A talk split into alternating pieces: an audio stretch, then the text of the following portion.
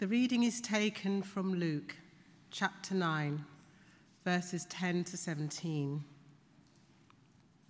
When the apostles returned, they reported to Jesus what they had done. Then he took them with him, and they withdrew by themselves to a town called Bethsaida. But the crowds learned about it and followed him.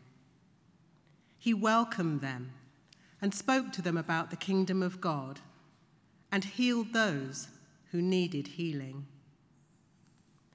Late in the afternoon, the twelve came to him and said, Send the crowd away so they can go to the surrounding villages and countryside and find food and lodging, because we are in a remote place here. He replied, You give them something to eat. They answered, We have only five loaves of bread and, and two fish, unless we go and buy food for all this crowd. About 5,000 men were there. But he said to his disciples, Make them sit down in groups of about 50 each.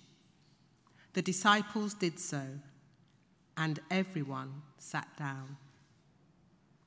Taking the five loaves and the two fish, and looking up to heaven, he gave thanks and broke them. He gave them to the disciples to distribute to the people. They all ate and were satisfied. And the disciples picked up 12 basketfuls of broken pieces that were left over. This is the word of the Lord. Thanks, Aya. Good morning. Good morning. Um, yes, as Andy said, my name's Eleanor. I'm the Associate Vicar, and I've realised I've been here a year this weekend, so it's lovely. Um, oh, I wasn't expecting a round of applause at that point. Anyway. Let's, um, and I'm also slightly tired because yesterday Lizzie Russell and I were uh, spent the whole day with the year fours from St Paul's School uh, in the heat, watching them climb things and shoot things with arrows. They were meant to do it, don't worry. Um, and everything else. Uh, it was awesome. And um, if you want to find out more about that, do chat to me afterwards. Let's pray.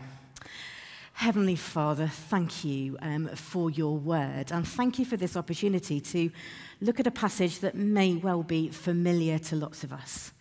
I ask that you would help us to hear your voice afresh this morning in these familiar words. In Jesus' name. Amen. So, as I just said, this is probably for lots of us a familiar passage. Um, but, but this is, it's interesting, isn't it? Because this passage in Luke is, is quite a lot shorter than some of the others. Um, you know, particularly from John's account, which has one pa- passage and a little bit other stuff, and then he comes back and uh, explains it a bit more. Um, but it's the only miracle, apart from the resurrection, that we find in all four Gospels.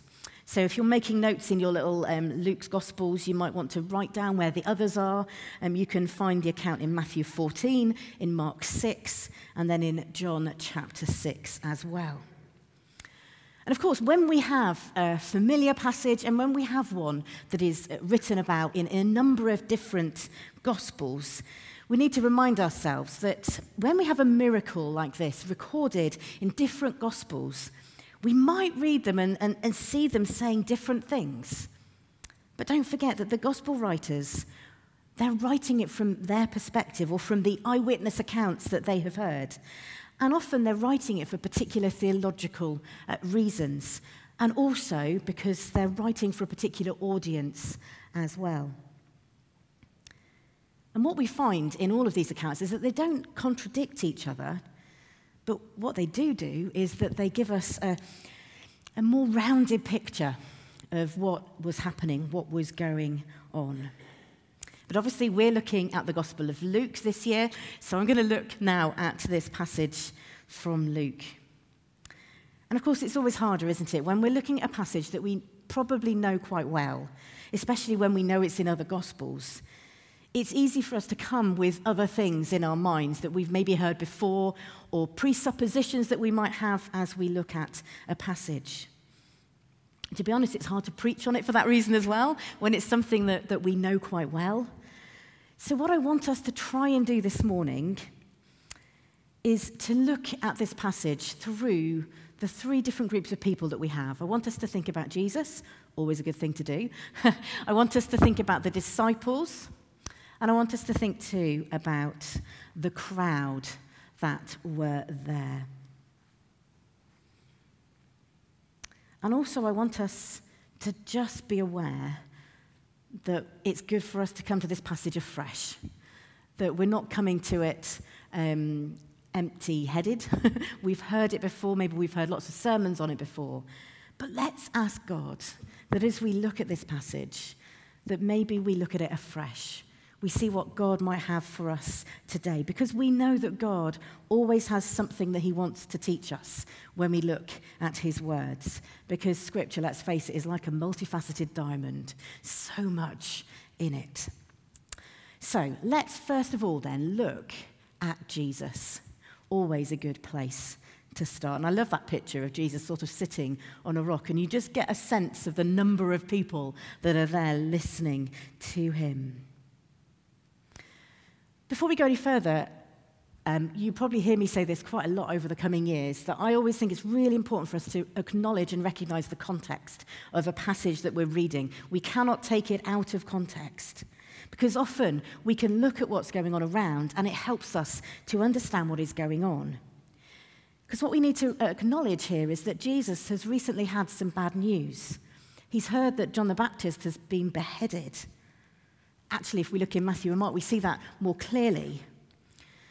And we also see, if we look at the passage before this, which Andy's going to be preaching on tonight, um, that the disciples have just returned from a missionary trip so they've come, probably full of stories, no doubt wanting to, to debrief, wanting to share those stories, maybe the highs, maybe the lows. Because when we go out on mission trips, often there's highs and lows, aren't there? Jesus has been doing so much ministry. He's been healing, he's been raising the dead, he's done some deliverance ministry, he's preached, he's given out a lot. That is the context of what's going on here. And so, what do we see them doing? We see them uh, withdrawing to a remote place called Bethsaida. I've actually got a map for you because I like maps. Um, this is a map of the Sea of Galilee, and where you can see Capernaum, that's Jesus' hometown. And so they go up to Bethsaida, um, and um, it doesn't look very far, but don't forget, they didn't have like public transport or roads or anything like that. It was much harder. And having recently been there, it's not just across the road, you know, it's a distance away. And of course, they go there to a remote place to get a bit of rest and peace, downtime. But think about what happens next. What we find out is that the people find out, the crowds find out where they've gone.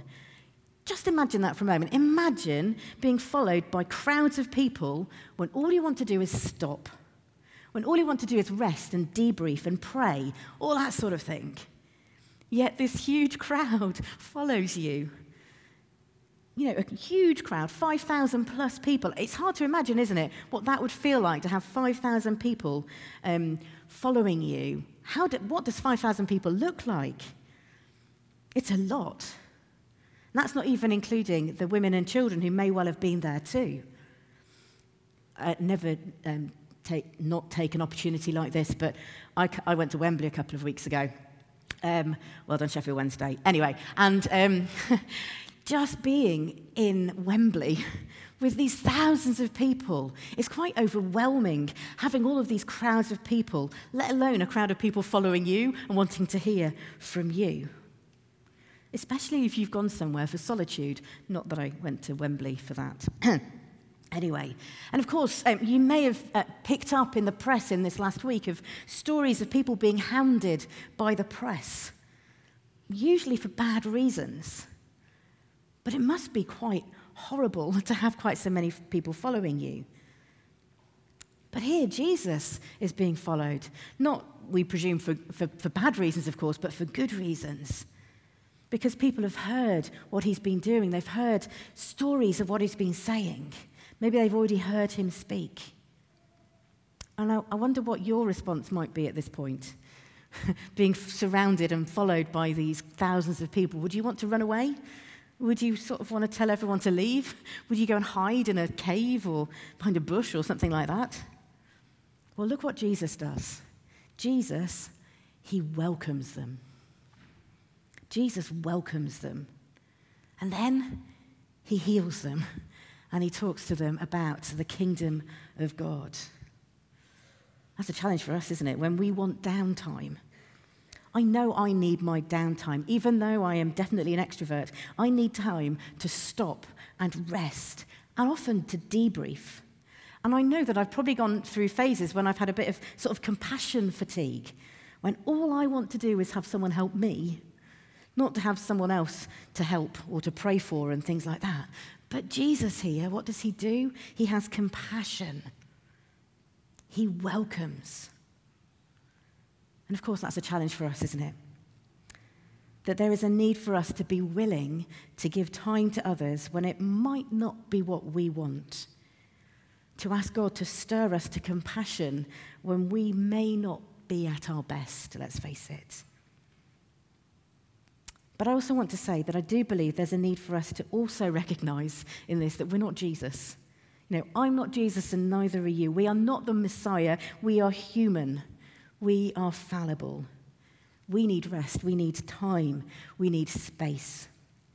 And of course, if Jesus needed those things, we need it so much more, don't we? Because elsewhere in Scripture, we see that Jesus did go and rest, and so did the disciples.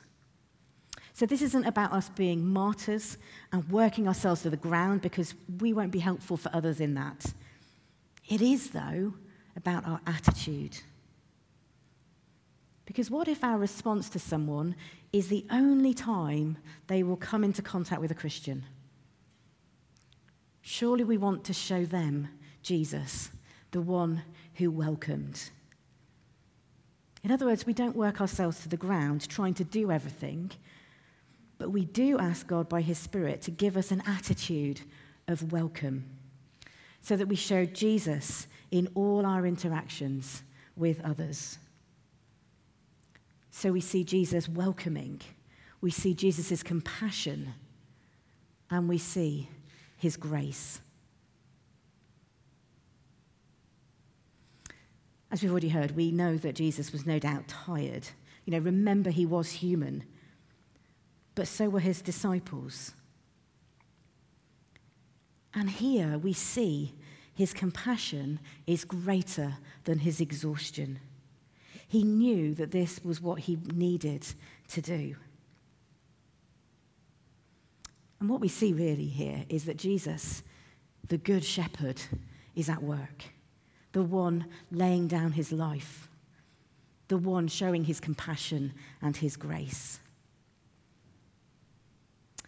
part of that welcome is his provision here, his gracious provision, when what he may have wanted to do is to stop and rest. But instead, he provides graciously for the crowds. And what that reminds us is that Jesus' priority is always us. His priority is always you. I find that so helpful and encouraging that Jesus' priority is me. His priority is you. He is a welcomer. And we see that in this passage. So let's move on then. Let's move on to the disciples. What do we find out about the disciples in this? Well, we find out that they learn to trust and to rely on God. Now, I've already talked about the context a little bit, but we're going to look a little bit more at the context now. Um, because it's really helpful when we see what happened before this passage, which, um, as I've already said, Andy is going to look at this evening. But let's just have a look at a couple of verses. This is verses 1 and 2 of Luke 9. When Jesus had called the twelve together, he gave them power and authority to drive out all demons and to cure diseases. And he sent them out to proclaim the kingdom of God and to heal the sick. So he sent them out to do what he was doing here. He was um, doing amazing things, but he also gave them instructions as to how they were to go. I've just realised that what you've got on that screen is a little bit of my notes. Isn't that strange? I'm not adding to scripture at this point. Let me make that clear. But where it says, so he sent them out to do what he was doing here, those are my words, not God's words. Let me make that very, very clear at this point. That's where it's always good to proof look at your notes and your screens. Anyway, let's move on to the next slide. next slide, please, in the true whatever. Um, this is what um, uh, Jesus says after that. So Luke tells us that he told them, Take nothing for the journey no staff, no bag, no bread, no money, no extra shirt. So he's sending them out, but he's saying, Don't take anything with you. You know, they're not to take money, they're not to take clothes, they're not to take food, not to take anything that would keep them going. You know, just imagine what that would be like. I mean, let's face it, whenever I go anywhere, I want to make sure I've got everything I need my phone, my keys, my purse, a bag, maybe a snack, a drink, and if I'm staying away, far too many clothes than I need. And that's just me. I mean, I've seen how much stuff people with children take with them. I mean, it's incredible, just for a night. Surely the disciples, in all of that, as they've been sent out, learn what it means to rely on God as they're sent out. Yet here, they're questioning it, they're unsure. But of course, this isn't, isn't just them here. You know, this is a massive crowd. This isn't them just saying, well, I'm all right, I, I don't need my money, when they have a crowd of 5,000 people. And so it's not surprising, really, is it, that we see that they want the crowds to go home because they're concerned about how they're going to be able to feed all of these people. You know, there's no takeaways, there's no B&Bs, there's no meal deals. You know, they can't see a way through. And their request to send um, everyone home, well, it makes a lot of sense, really, doesn't it? You know, it's a lot of people. But Jesus, who remember has already told them not to take, take things with them, says, you give them something to eat. And their response is, well, it's basically, Jesus, you can't be suggesting we get food for all these people, can you? I mean, we've got a couple of bread rolls and some fish, but that's not going to go very far. You know, we can't buy food for that many people. You know, there wouldn't have been any supermarkets nearby or anything like that. But as we heard, Jesus gives them instructions, and then look what he does. Taking the five loaves and the two fish, and looking up to heaven, he gave thanks and broke them. Then he gave them to the disciples to distribute to the people. What we see here is Jesus' authority. He is the one who breaks the bread. But then it's the disciples who are the ones who serve it. It's like he's playing their, his part and they're playing their part in the miracle that Jesus performs. And so the disciples learn that Jesus provides and they serve. He provides, if you like, for the ministry that they then do. But look at what he does. Look at what he uses. He uses what they have. I love the fact that they have some food, whether that came from themselves or from the boy that we hear about in other uh, versions of this story. And it's that which he multiplies. And maybe that's a challenge. Maybe that's a reminder for us that Jesus uses what we have. We may think it's not much, as the disciples suggested, of course, but, but God can still use it. And maybe in miraculous ways as well. So, what is it that you have that maybe you think, well, that's not very much? Maybe, like that song we've just sung, Tiny Little Me, you don't think you're very much. Maybe you have a gift. Maybe you have resources. Maybe you don't think they're very much. But Jesus takes a different approach. What could you offer to Jesus for him to use? Maybe at this point the disciples were also reminded of all the, uh, the other miracles that Jesus had performed. Or of those words in, in Luke 1, where the angel speaks to Mary and says, Nothing is impossible for God. It's really important, isn't it, that we, when we face things that are really difficult, that we, we look back, that we see what God has done for us already. Andy did that with us earlier in the service, didn't he? So, what we see here is that the disciples had no choice but to give Jesus what they had and to rely on God. And in the context of what we see in this passage before, this is a much larger version of what he'd said to the disciples.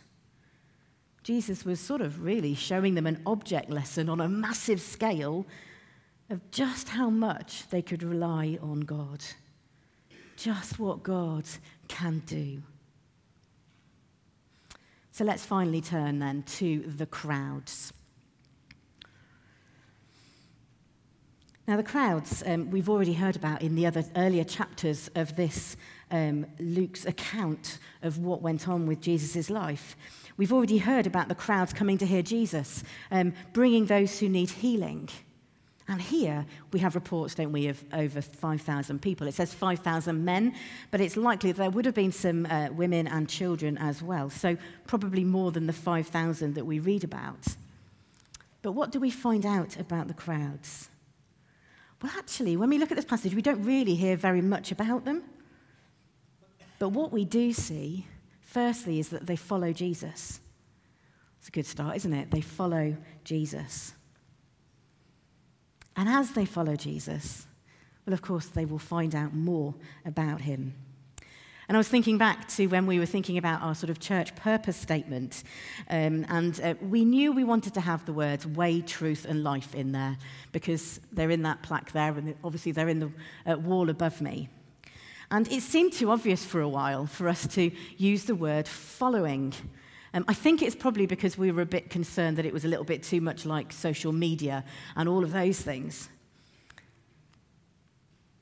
But actually, it makes so much sense, doesn't it, to say following Jesus, the way, the truth, and the life.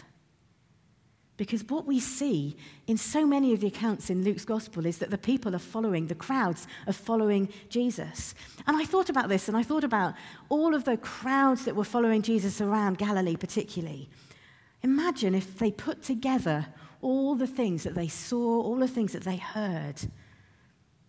I'm sure we would see just how much they learned about the kingdom of God through Jesus, through witnessing what he did, through the healings, through the miracles, through the teaching. You know, it's true, isn't it? When we spend time following someone, we find out more about them. And hopefully, most of that's good. And of course, with Jesus, it was. You know, if you're on social media, you follow someone, not always good, let's put it like that. There is no better way, is there, to be a disciple than to simply follow Jesus. And so maybe that's a challenge for us this morning to think, how are we doing that? How are we getting on with following Jesus? How is following Jesus, the way, the truth, and the life, going for you? It can be really hard going at times, can't it? For all sorts of reasons. But look at this crowd. They followed Jesus to a remote place. You know, it wasn't just round the corner, it was remote. it can be hard going, but it's worth it. Uh, yesterday, when um, I was at the um, event with these uh, year fours from St Paul's School, they were doing a climbing wall, and a few of the children really struggled.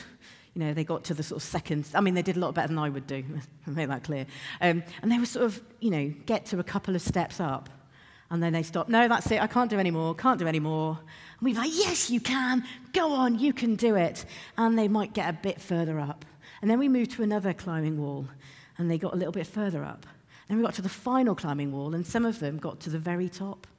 And it was just so beautiful to see these children who'd really struggled to begin with, just growing confidence, knowing that they could do it, partly because we were encouraging them, they'd seen others do it, and they got to the top. Now, following Jesus isn't like a climbing wall, but think about that in terms of how God can lead us and help us, putting in the time and the effort to get to know Him better, reading His Word, praying, spending time with others. And finally, look at what happens for these crowds after they follow Jesus. We read that they were satisfied. Verse 17 puts it like this They all ate and were satisfied, And the disciples picked up 12 basketfuls of broken pieces that were left over. So they're satisfied by what they receive. And we need to hold on to the fact that it says all of them. Um, it wasn't just some of them, it was all of them were satisfied. And that word satisfied is really important because this isn't just a little, you know, these aren't just tiny crumbs of bread. This is a hearty meal which satisfies them all. The Greek word that we have translated as satisfied means to fatten, to be full. Andy's smiling because I've used some Greek. Well, I've not read the word, but yeah. So, in other words, there was plenty of food. So much so that there's even 12 basketfuls left over. Everyone eats and has their full. And isn't that a beautiful image of God's generosity? Not only was there enough food to feed everyone, but there was enough so that they were all full, with plenty left over. Before the service, we were praying, and someone had a word, um, and it was this Jesus is saying, I want to feed you. Don't be satisfied with the crumbs, feast. That is what God has for us. These 12 basketfuls remind us that what God has for us is something that can satisfy so that we are full.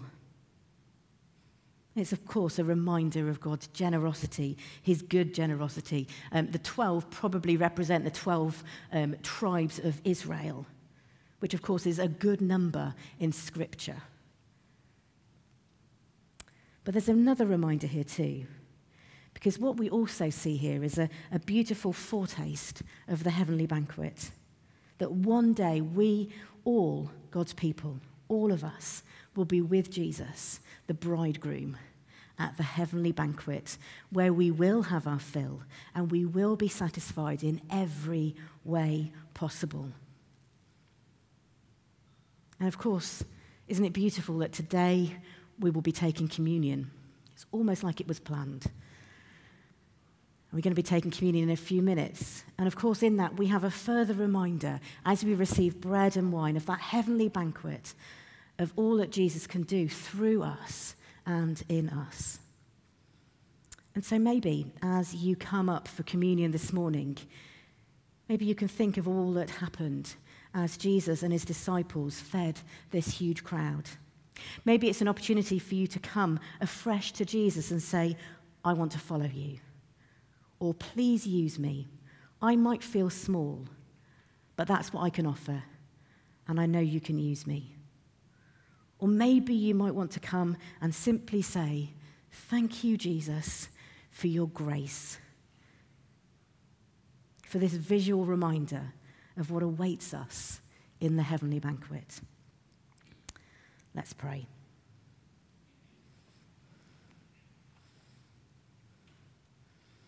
Heavenly Father, we thank you for this beautiful reminder of your grace, of your provision.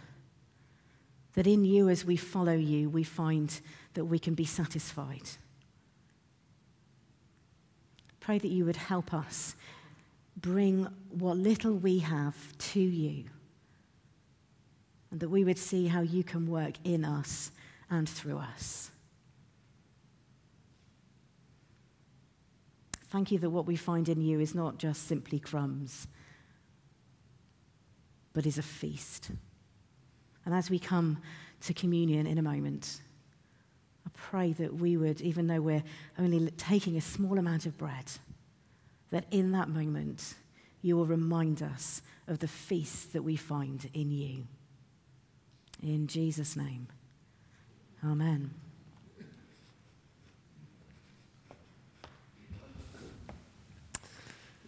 Wonderful. Amen. Okay, what's going to happen now is uh, the children and young people are going to